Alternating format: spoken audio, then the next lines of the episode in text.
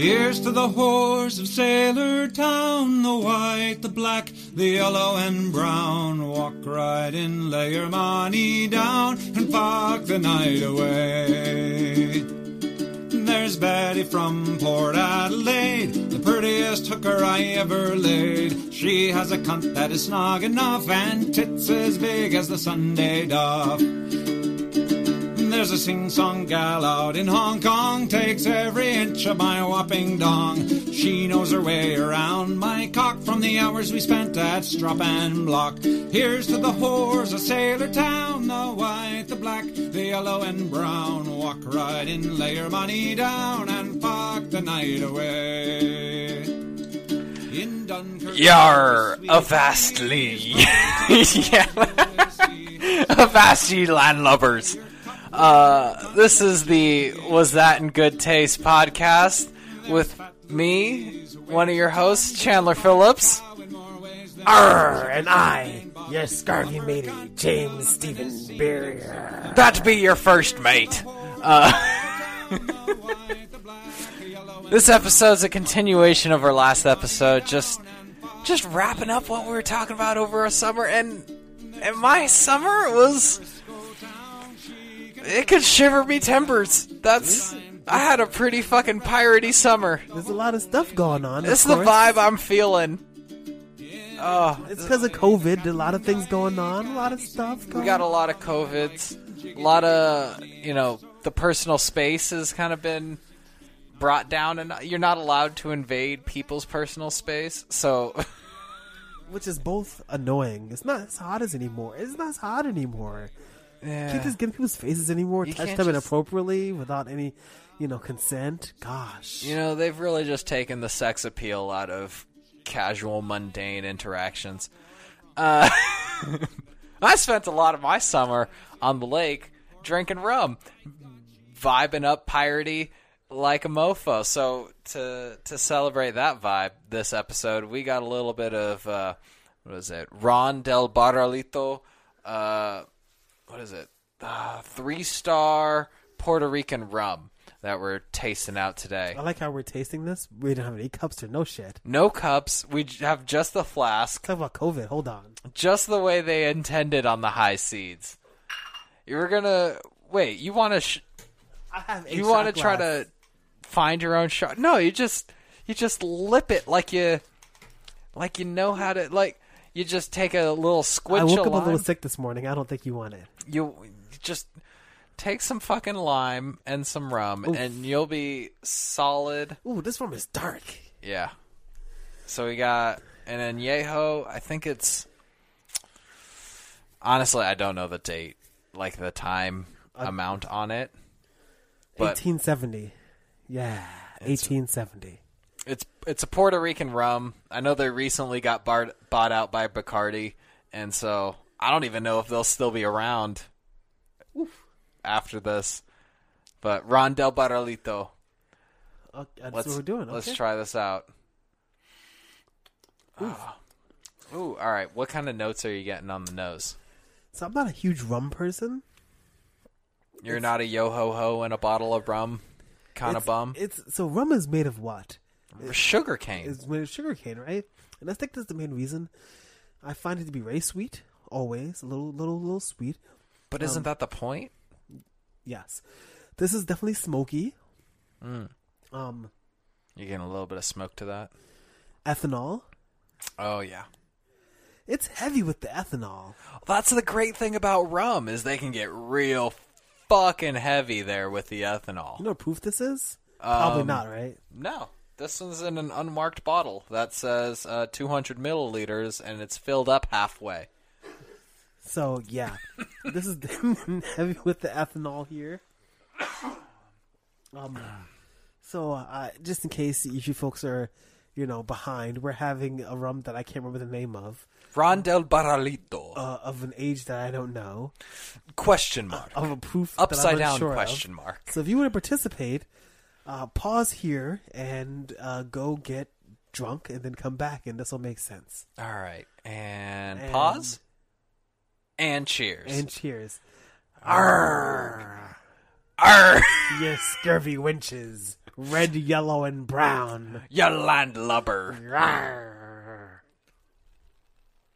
Mm. Hmm. Did you growl at the audience before we took this shot? Ooh, it's sweet. Oh, yeah. You definitely get that sugar cane coming through. Ooh. But it's got a bite. Ooh, a little smoke. Um, a little sweet.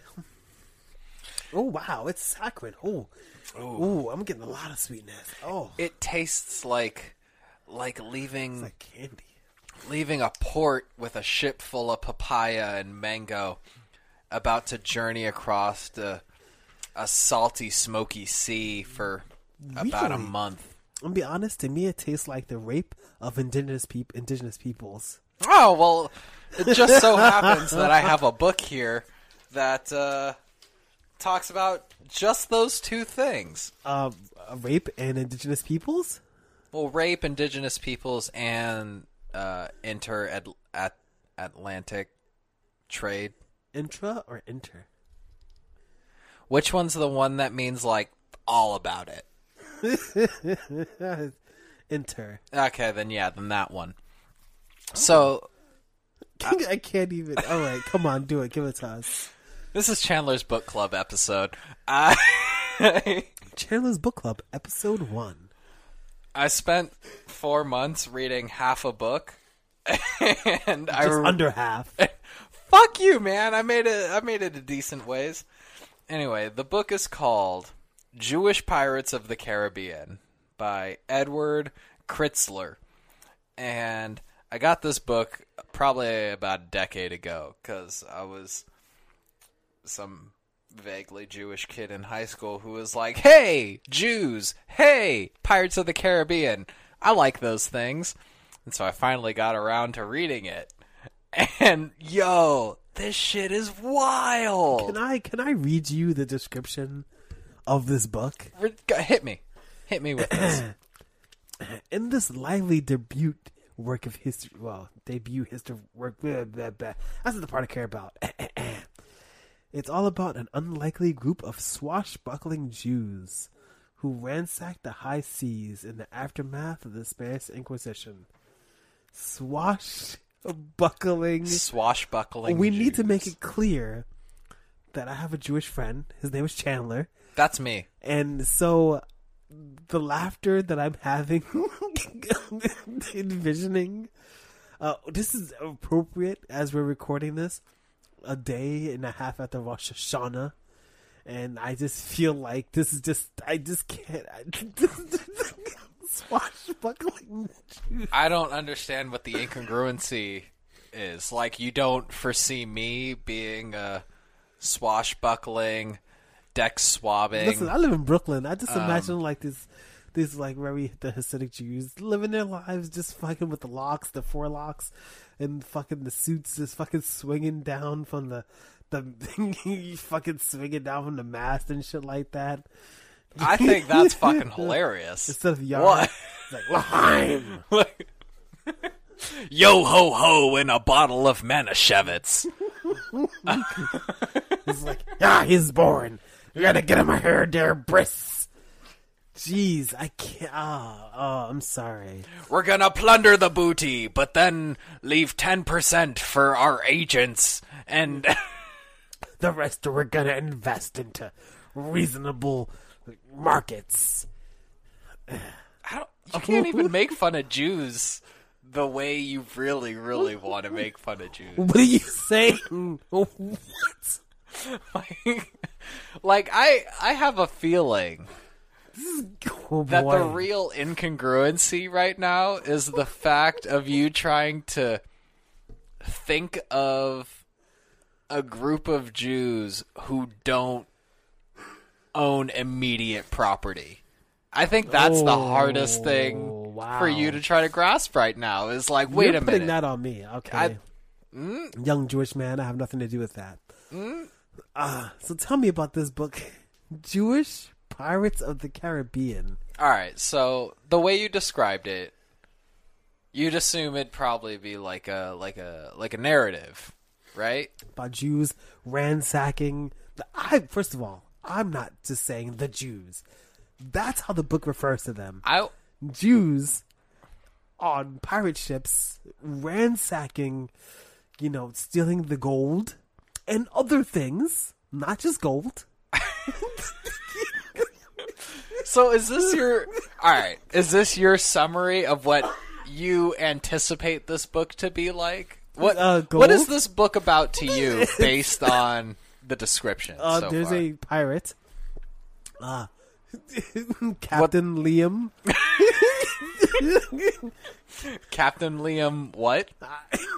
Come on, a Jewish last name, I Rosenblatt. Nah, Come on, that, you know, you know, and he's just, you know, he just he's out there, and his uh, ship, the um, the the Jewish gold, the moil, you oh. know, and they're out there, and it gets sunk to the bottom of the ocean, and he's in search of it.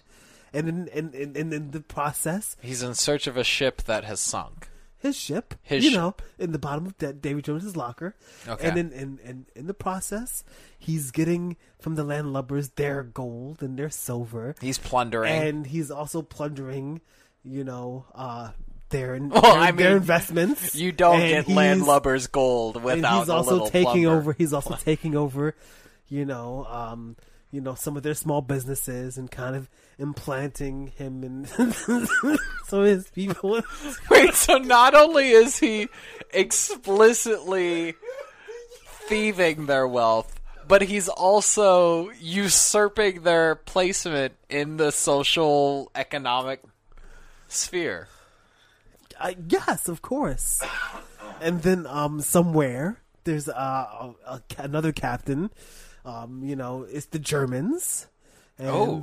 the, the Germans are coming, and they want to stop this criminal. Okay, you know, and so the the Germans get together a group of their special like people. You know, uh, yeah, there's a small yeah. group, the assorted Confederation of German States, you know, plus Prussia, and then finally come, get together and they get over together, the plight. You know, of, okay, you know, and. Uh, These people, these, uh, you know, they're very concerned about their people. They're very, you know, they're, you know, they're very sociable. Some could say they're socialists, you know, they're, uh, hmm. and I can't, and they fucking, you know, they want to. What a, what a. So you have these escapades between the great Rabbi Liam Glo- or sorry. Not Rabbi. Captain Rabbi Liam Rosenblatt, and during the, Hanukkah though, but over Hanukkah. the over the eight days of Hanukkah, and there's nothing to eat. Arr, we have no oranges. We only Yar, we have to make this citrus last eight days. We only have unleavened bread.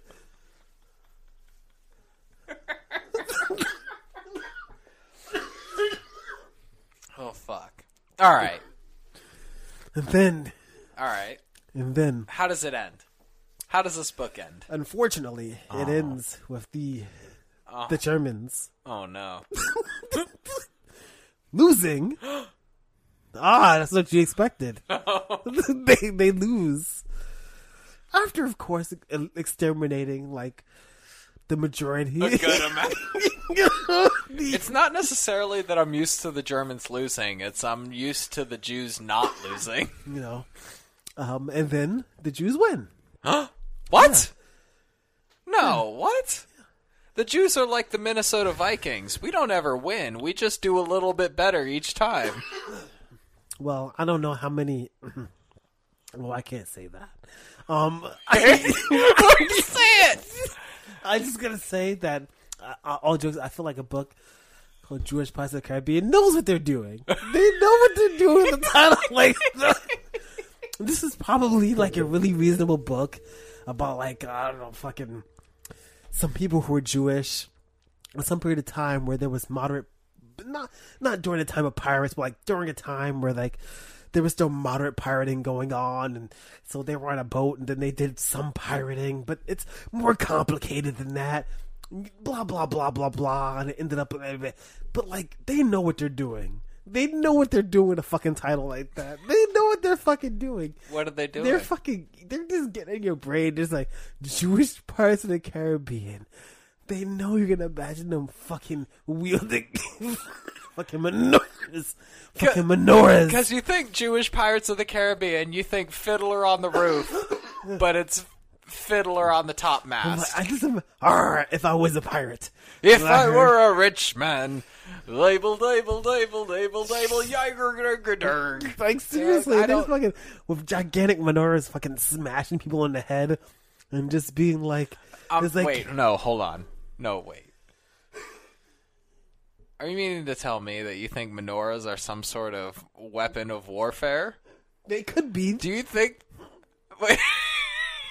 Heavy and metal, and on it's a fire. Candle holder. And on fire. How many times have you ever beat someone with a lamp? Only twice. All right, that's okay. I just can't. It only takes. I'm twice. No, listen, I really want to get to this book, but just like the title itself, it's like the majority of it is like Jewish Pirates of the Caribbean. All right.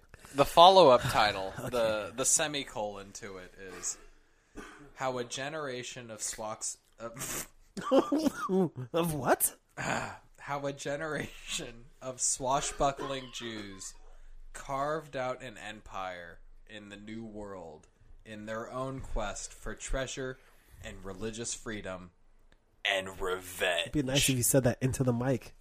Huh? It'd be Did, nice if, no, didn't hear anything you didn't said. Didn't hear any of that? No. Whack. Take two. Yeah, you know, we're gonna we're fuck it. We're doing it live. Go ahead. Jewish Pirates of the Caribbean. How a generation of swashbuckling Jews carved out an empire in the New World in their quest for treasure, religious freedom, and revenge. Jewish word. The, wait, was that... I was saying a Jewish word. Oh, okay. Just like to emphasize. Yiddish. Oh. Like, I can't tell if that's like a if that's supposed to be like a card prompt. If I'm supposed to supply the Yiddish, then I'm not gonna. I don't. I don't know. I just know that this book is ridiculous. So tell me about this. So since you read one third of a book, basically, what this book is about is there are a whole bunch of Jews and Muslims being rounded up during the Spanish Inquisition. And they were like, hey, either become Catholic or die or get the fuck out. And so a whole lot of them Jews were like, well, I guess we're getting the fuck out. And, uh... as the Jews are known to do. Yeah. Um, except for the ones that don't. Except for the ones that don't. And then those ones are the real popular ones. Um, so these ones... Uh, are known as Sephardic Jews. Here's a little quick background for you. Uh, during the uh, Babylonian exile, when the Babylonians took over Israel and all that jazz, they kicked out all the Jews and they went to either like Spain and Northern Africa and the Iberian Peninsula and all that stuff, or they went to Eastern Europe. And that's where they end up in, like, the Ukraine and Latvia and Lithuania and all that stuff.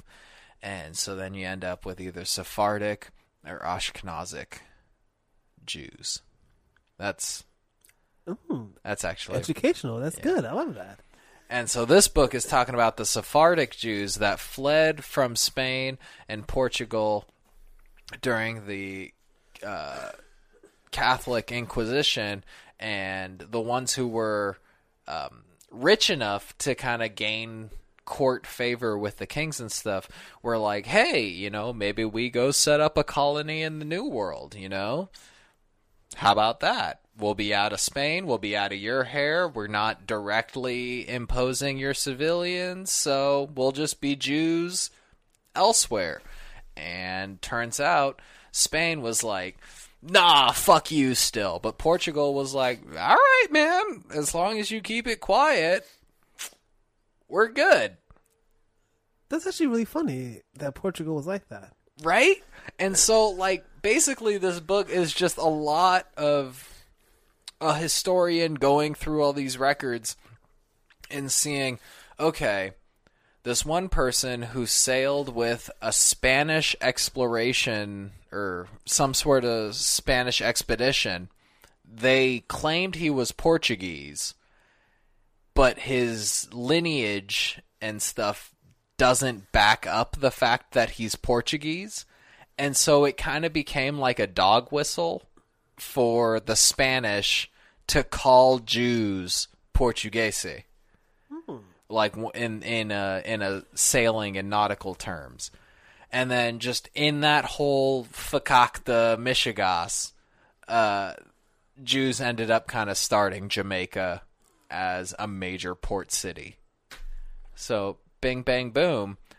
We fled. That's crazy fucking interesting. And, right? Like, I initially thought this book was going to be a fictitious story about, you know, a bunch of Jews who were like, yeah, fuck the Spanish. We're going to be pirates. And instead, it's actually a historical account about how a bunch of Jews were like, well, shit, I'm sorry, Spain, but I guess I got to keep doing what I do. Think about that. I think it's actually really funny because you said Portugal. Where's Portugal? Oh, it's right next to Spain. It's like right. It's like just kind of buddied up right there. What happened to this, this band, the Spaniards and the Portuguese? Where did they go?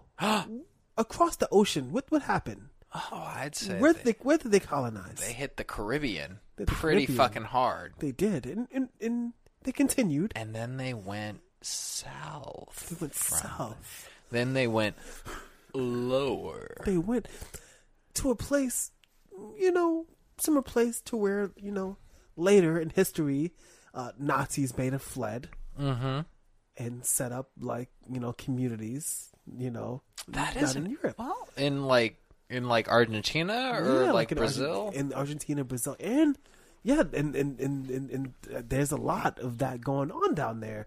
That, I just think that's very interesting. Well, what interested me through the whole thing is, like, we're talking, like, I'm reading this as a as an Ashkenazi Jew learning about Sephardic Jews diaspora during the Age of Exploration. And so there's a little bit of, like, identification, I guess. It'd be like, yeah, we were we were fucked on and then we did some fucking. But at the same time, some of these uh, like great Jewish um, captains and and adventurers of the New World were uh, slave traders. Of course, I mean, I mean, I mean not you, like that's that, surprise. That it's not surprising, but it kind of comes with the territory. But it's like, ooh, uh, like how much of this do I really want to identify with? And that's the thing about, and I'm not, I'm not trying to be funny. Uh, that's one of the things about being a white person, you know, in America, is that, like, most likely your ancestors in some form or fashion traded in humans. Mm-hmm. And not just Africans, but, you know, other, like, Europeans, uh, Spaniards, Africans, Asians. The, a lot of Africans. The Dutch. The Dutch. You know, so I, I think that's definitely something, you know, but it's very hard to traffic people who look like you or are close to looking like you. It's it's very difficult. Well, I mean, that's why us Jews took so much time and consideration to try to drastically change our physical appearance is so that, you know, when we do involve ourselves in these kinds of enterprises, it's so we can create that separation, right? You know, we may have, you know, these these long crooked noses, but it makes us feel better that, you know, at least we're not black. See, no, this is very interesting.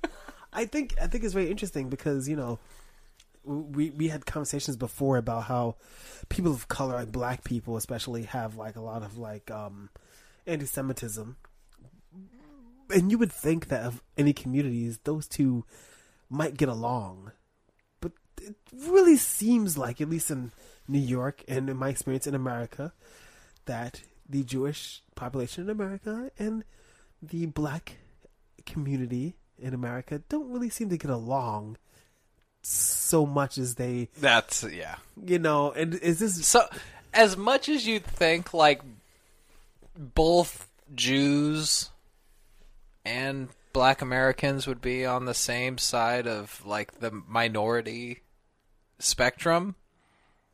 Uh, no. No. It's, it, it, it doesn't work like that. It doesn't, and it's very kind of confusing. And I think that's very interesting about hearing about this these these tales about these Jews fleeing persecution. Fleeing this persecution and, like, taking agency and, like, getting these ships. And, of course, I mean, history, obviously, there's if they're pirates, there's raping and pillaging and thieving. And, oh, yeah. And, and trading in people, because what made pirates pirates wasn't really Pirates of the Caribbean just running around being ridiculous. It was slave trading. It was slave trading. It was, it was commandeering ships. It, like, it was straight up carjacking. Yep. But on a grand, it was the grandest theft, Otto. um, but like it's it's weird going from a point of uh, I guess um, where you see a point in history where, like, you see these these royal or just super elitist families that completely have to change lanes because of some sort of new religious doctrine. And I guess that's been part of the black experience yes, the entire time. Yes. It's just, for Jews, it's like, yeah, you're, you're able to assimilate up to whatever point in time.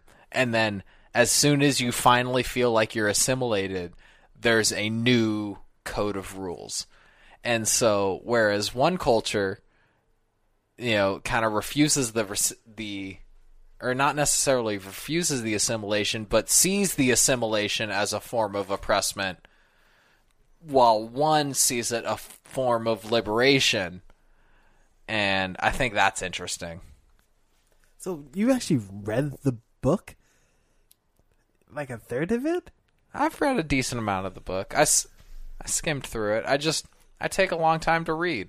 You know, I, I really uh, dig in for, for So you know, is content. There anything from the book, this is Chandler's Book Club, that stood out from you, stood out to you? All right. The, the main thing that stood out for me was um, the story of uh, Captain Sam Samuel Pallache. Or I guess it's Pallache. Like, Drew it up a little bit. Drew it up. I don't know. Put an accent on it. Uh, like, th- no, that. But that's the thing, though. Like, I don't know what what accent he would have on it, because he's a native Moroccan, home of the Moors. Wait a minute! I just realized on these on these pirate boats, would it be a mixture of Jews and Muslims? Yeah. Wait, wait, wait. What? Hold on. Jews that probably prayed three times a day? I don't fucking know. Mm, yes. Yeah, sure. Yes. If that's Jews like... that probably prayed three times a day. Almost like the Muslims. Now, yes, they're Shia and Sunnis. One of them pray five times a day. The other prays three, because they combine the two in the morning, the two at night, into the same prayer. It's almost as if It's almost as if these religions have very similar bases and are very well, close. It's almost as if they're, they're family. Almost as if they were... So I'll stop you. I'll just... A quick timeout. Just because this particular... um, This particular captain, adventurer, philanderer, what... uh, he lived in Morocco pre-Arabic uh, conquest of... of northern Africa. It wasn't conquest. Hmm? Just saying, it wasn't conquest. Like, it wasn't in a. It in wasn't. It wasn't conquest. Just it was. It was peaceful. Just because the the Arabs were just chilling. It's like, oh, there's all we're all smart and shit. And people were like, oh, fuck, this is awesome. And then it's just like, yeah. And then it just took over. All right. Yeah. Anyway, continue. Pre-Arab uh, expansion. Expansion. That's the word. Um, into Morocco. Um, there is a a single Jew by the name a lone Jew. I, Uno, he, how do you say one in fucking Hebrew? I don't know. I don't fucking know, man. Hebrew Jew. Just uh, un. Un. I'm gonna substitute. I'm not gonna edit that in to the correct, you know, into the correct phrase here. Jew. Anyway, I'm gonna say it as as New York Jewy as I can say it. Samuel Pallache. Oh. And uh. is from Morocco. They got conquered by um, one of the European nations. I think it was Spain. Yeah, Morocco conquered by by Spain. He's he's going. He's just living, and then Spain Spain has their like their whole Inquisition thing, and he's like, well, fuck, I need to get the fuck out, and so he starts talking to um, one of the other Jewish captains of um, one of the Turkish fleets, and he's talking to them for a little bit, and then he sails and goes to the Netherlands and starts talking to the uh, Dutch king for a little bit. And so this dude starts brokering um, both a peace agreement, a treaty, trade agreements, and all this shit between um, the Netherlands and pretty much the the dominating Arab empire at this point, because I'm pretty sure it's it's based in uh, in Turkey, and in this point in time, I'm I'm drawing a blank. It seems very likely, yeah, yeah. Yeah, so. He's brokering these these trade agreements between these two countries, and Spain, being the major Catholic powerhouse of this time, is just not liking any of this. And I think this is Charles the something, one of the Charlemagne descendants, and he is just he's getting bitter, and he starts doing these uh fucking um. the the Spanish Inquisitions, and it's just pissing off the Jewish population more because, you know, on top of just like, because you if you're the king of Spain at any given time, and you in the Middle Ages, and you do a Spanish Inquisition, it's it's mainly to just whip and shape your your working of course your working class. Yeah, yeah. It's like. I was like, oh, be afraid for six months. We're going to come for you. We're going to get you. Yeah, six months, five years. Yeah, whatever. You yeah. know, it's like, oh, yeah. it's, it's like, it's like, oh, hey, how you doing? Hey. Are you paying your taxes? Oh, oh, you're Catholic. Ooh, oh, whoa. Good for you. Oh, oh, you're not paying your taxes? Hey, are you Catholic? Are you, Catholic? Are you sure about are you that? Sure about, I, yeah, no, I don't know. I was at Mass every week, every time last year. Don't believe ya. Maybe you should get your uh, femurs drilled through. I don't know. But but so they do this shit where they're like straight up torturing just Jewish civilians. Jew sorry. Jewish and Arab civilians in Spain.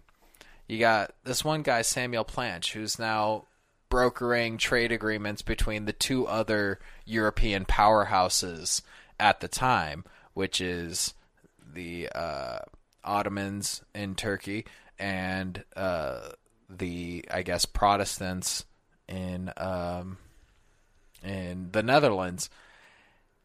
And so he's just going back and forth, just just making them money left and right. And then all of a sudden he's like, you know, we should make some sort of some sort of war treaty mm. in this too. And so then he gets government backing to start plundering Spanish ships. All right. So, all right, picture this. I'm imagining. I'm picturing. You're imagining. I'm visioning. Imagine you're a black man in New York. And all of a sudden Cuomo is just like, hey, you see those police officers? I don't give a fuck if you take whatever you can off of them. Just, it's not my problem. and, and so wouldn't for a second you think, I bet I could steal that cop's yeah, gun. I was like, fuck it. I mean, I'm not trying to say I've thought about it, but I've seen the cops and I was like, oh, their gun is next to I I bet you I could unclip that. Because, like, Spain's the Spain's the authority in the water. But everywhere else, it's like, man, fuck Spain. And so now you got this one this one captain who's out here just just making bank. And he goes back to the Netherlands after after the whole thing's done. Like, he, he makes his big score. He makes his money, all that. And he sets up a fucking... Uh, temple and a and a whole like constituency, and he sets sets up an entire like sect of the Netherlands that are Orthodox Jews, and then they start fucking everything up. That's basically it. It's like the entire book is all right. So. These Jews were persecuted. They found routes around their persecution. And then they tried to eventually settle. And then the elitists within those realms start fucking everything up for the people who initially started those in the beginning. Is there... I'm wondering, is there still like a population in the Netherlands of Orthodox Jews? I'm sure there are. I, I don't know for certain, but I... I feel like this is something that's reflected in just all kinds of immigration. Or, I mean, especially in Jewish immigration. We were, we've talked at length before about the Hasidic uh, division between um, the oh, populace many, many in times. Brooklyn. Yes, yes, yes. Like, it just seems interesting how, as a group... will be persecuted so heavily, and then as soon as we establish a base, there's like there's the there's the immediate um, reprieve of like, all right, finally we've got our sense of self, we've got our home base, we can we can start establishing a base camp, and then elitism builds out of that. I mean, it just, that, that, I'm not trying to say that, but it just is, it is what it is. It's kind of cyclical. They always say that about history, about how, cycl- how cyclical history is. Do you think that's a, like, just a problem with the human experience? Or do you think that's a problem with the fact that Jewish doctrine tends to elevate, I guess, the ego over others? I mean... This is... Uh... It's very complicated because, so you look at people who say things like, you know, I we try to be funny, but to be a little serious here. Like, you know, people say like, oh, Islam is an inherently violent religion, which is not true. However, if you look at different religious doctrines, they have different tones and different things, you know. And so you look at uh, people who really are religious and who really, they look to the Old Testament. They have different values and behave differently than people with the New Testament, and et cetera, et cetera. So, especially when it comes to people who are highly religious, you do end up with, um, you know, kind of not just, I wouldn't say learned behaviors, but social conditioning that, you know, perhaps over time okay. will, like, you know, if your religion has some violent things in it, that that are key tenets or key parts of the story, you might be a little bit more violent. If you, the Torah has things in it that talk about you elevating yourself and your family and you above this or that, then maybe you carry that into your personal, even if you're not religious. Hmm. Because even if you're not religious, you know, because like the Quran, literally, Allah's like your be peaceful, be peaceful, be peaceful, be peaceful, be peaceful, be peaceful. The entirety of the Quran is be peaceful, be peaceful. But Muhammad, who is the final true prophet of Allah, was literally in Mecca, and then they cast him out and he killed all the Jews and went back and raised it to the ground and took it over as himself. And that can influence not all Muslims, but enough. You know? Yeah. And that's just kind of how these things go. So maybe the reason why the Jews have this kind of cycle of, like, the Jews can be extremely persecuted because there are aspects of their personalities that they've taken from their religious doctrine that allow them to be taken advantage of. But then also, when they're put into positions or, or given an opportunity, they take advantage of it because also, you know, the religious doctrine just allows them to do that. Hmm. But, you know, it's interesting, especially in America where you have a lot of a-religious Jews. Right. But even if you're a-religious, you're still directly affected by the effects of the religious doctrine on your parents and your family. And on the image itself. And just the image. So, like, you know. I mean, I mean, that's... That's a poignant observation in just, like, yeah, I'd like to be able to support Israel based on religious doctrine and based on, you know, the fact that, you know, hey, I feel like we have some sort of historical claim to the land, but on a human, uh, human rights aspect, fuck, man. Yeah, but you know, it's you know, we, we talk a lot about inherent trauma, right? But here's the thing. There's different there's like inherent trauma, and it's not it's the same systemic um, like racism. It's like the opposite. So you have inherent trauma, but you, there are benefits to having a cultural identity. And so the cultural identity, in a sense, uh what is it? Historic trauma helps consolidate oh, some sort of totally. I think the, cultural like, identity. The Holocaust is an absolutely terrible thing. There is no joke about the Holocaust. You know, we make light about a lot of things and like, oh, man, man yeah, the, Hol- the Holocaust is not a joke. Mm-hmm. Okay? Millions and millions of people were murdered really for no fucking reason. Not... Because guess what? People like to... Did they even really believe the Jews needed to die? Probably not, actually, it turns out. It turns out they probably just killed the Jews because it was, like, a good political position that would, like, help them. You know? Like, think about how garbage and terrible that is. Here's a hot take that I just thought of. If the U S hadn't won...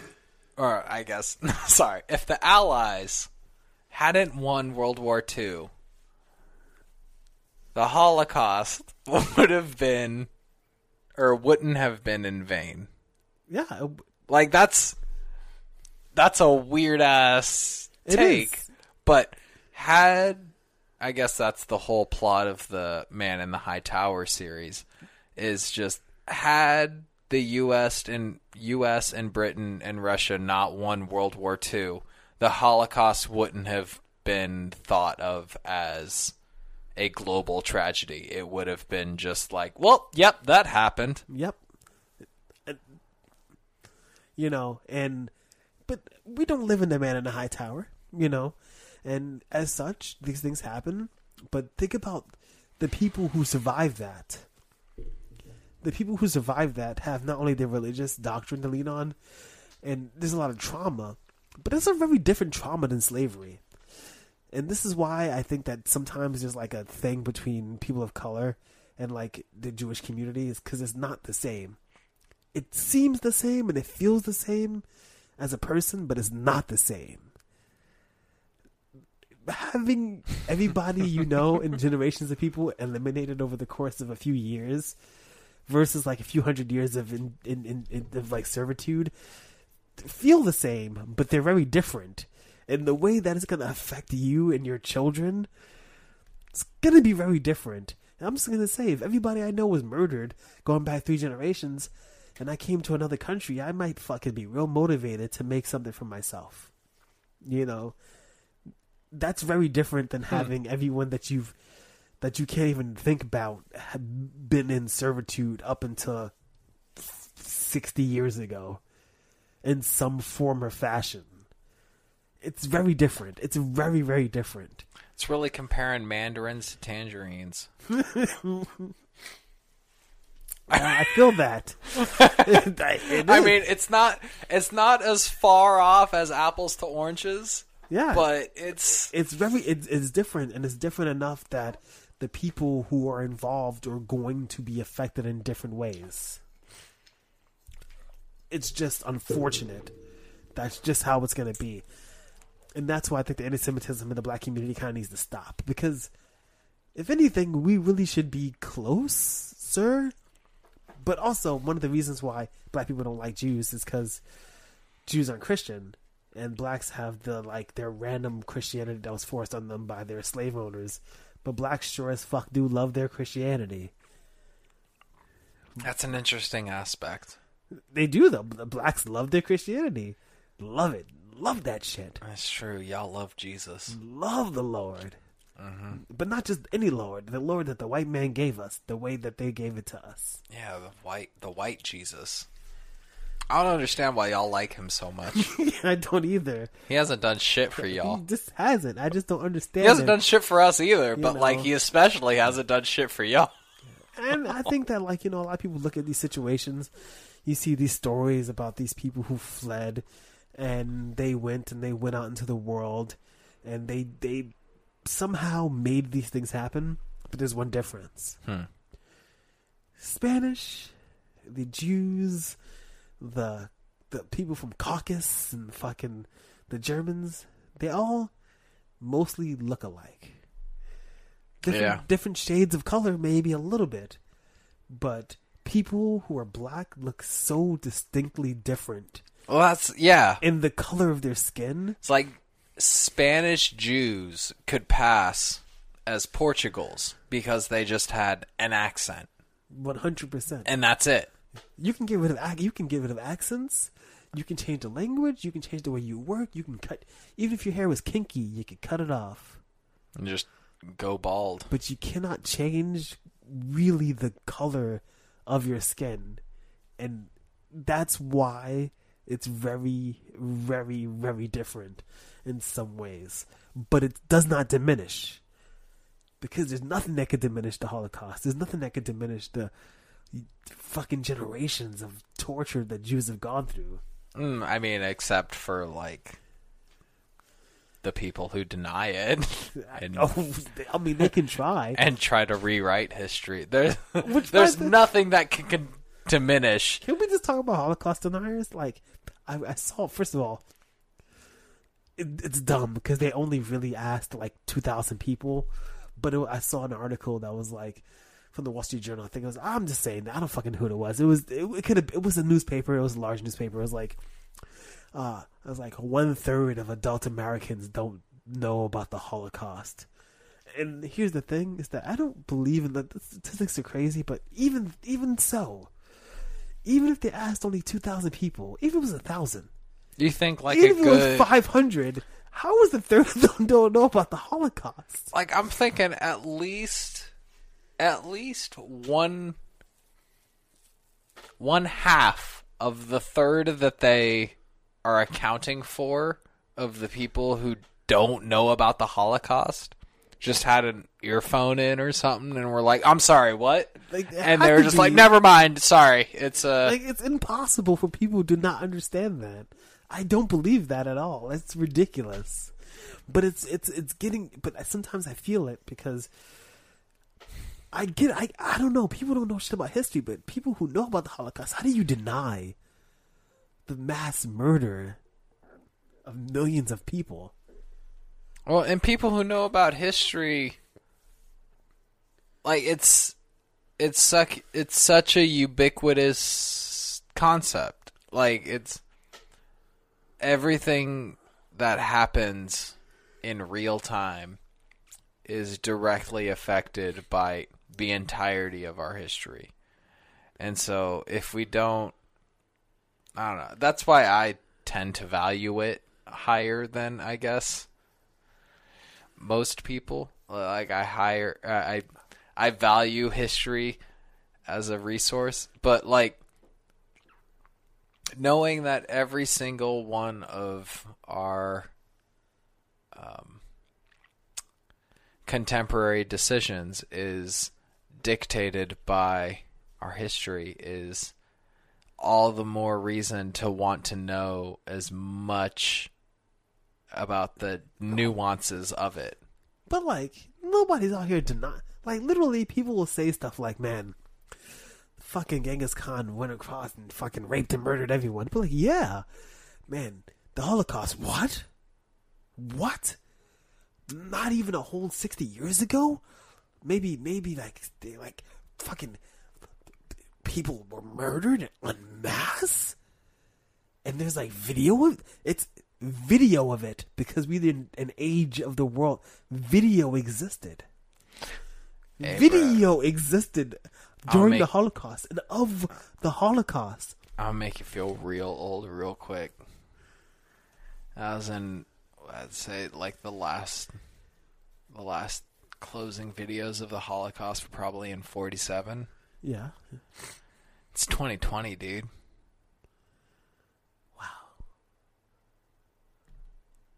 That's a long fucking time ago. Yeah. That's damn near a lifetime. But not completely, because I saw a thing on Reddit that was like uh, Anne Frank and Martin Luther King were only a few years apart in age. Yeah. They'd both be about ninety-one right now. Yeah, how many ninety-one-year-olds do you know? Ah, uh, two. Really? Yeah. Uh, ninety-three and ninety, I think. And I'm not saying that it's like, but that's not like, that's not a million years ago. It's not a million years it's ago. It's not even hundreds of years ago. It's not even a hundred years ago. The rate at which culture is refreshed and revised and the way, the rate at which history is refreshed and revised, like, fuck, man, that's a lifetime ago. Do we even have anyone who... Fuck it, bud. Five million people. All right, fuck it then. Five million people? People who still... Five million people, but lots of people who are still alive who still have fucking stamps on their arms because they were little kids when it happened. It's not like... You know what I mean? Come on. Give it a couple more years. People don't even know that... These, some of these kids who were born in like two thousand three don't know about nine eleven. Yeah. I took an amazing young child to the World Trade Center. And he said to me, Ray Lowley, oh, I know about this. These buildings fell down. And Ray Lowley was just saying some stuff that just had me like, oh, no, please stop saying this in the middle of Manhattan. Wait, what other, the... what other stuff was he saying? I'm curious. This is going on. Listen, okay. Anyway, I feel like that's a different episode. No, I want to know what this youth has to say about... Can, the... you, can, can you just imagine that something like really dramatic like that happens, but you've never really heard about it or saw about it, seen it, but the only thing you know about it is memes on TikTok? Fuck. The only thing you know about it is like fucking jet fuel doesn't melt steel beams. That's the only thing that you know about something like that. Shit. Yeah. That's like, I mean, I know that Istanbul is Constantinople now. That Istanbul is Constantinople now. Istanbul. That's that's probably the most abrupt change in human history. Yeah. Welcome to the fucking world, bud. Fuck. Well, how come I didn't realize, even if you start the podcast, I always end it. You should fucking end it. Alright. But you're garbage. So anyway. I don't like to end things. I know you don't. I like to continue things. This has been, wow, this has been an awesome episode of what? I forget the name of the podcast. What? I'm tired. Was that in good taste? Was that in good taste? I already got the episode title. Huh? Chandler's Book Club. Huh? Chandler's oh. Book Club. Part one. Pew, pew, pew, pew. Or episode one. Yo, ho, ho, and a bottle of fuck. and um oh uh stuff yes um art of giving up podcast gmail dot com.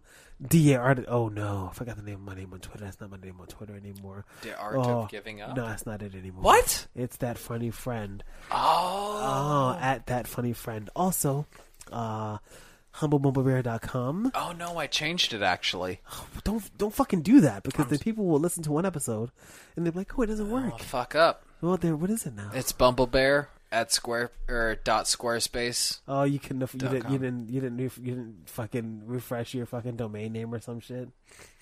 Well, it, okay, so it was on WordPress, and now I moved to Squarespace because I just liked the convenience of it all. But you have to pay for another domain, like another. No, so I, I just let go of the. Well, of you could have transferred your domain because you still have the domain name. So humble bumble bear still still works. Huh? humble bumble bear dot com still works. What? Since when? So just just just fucking just transfer import it. it. You can do that. You can do that? Anyway, yeah. This is what's that in good taste. And yeah, I'm follow me on C yeah. underscore underscore honey. This guy's at Instagram. He's, he's garbage. And yeah, watch um, me make beer. Yeah. You got anything else? Um, no. Um, oh yeah, I almost forgot. So if you really want to make a lot of money, okay, this is what you gotta do, right? Shit. Hold on, I need to listen. Take your friend. Uh huh. Right, who's Jewish? Oh fuck. Get him to read a book. Oh no. Okay, right. Uh. Uh-uh. And then, and then wait for it. Wait for it.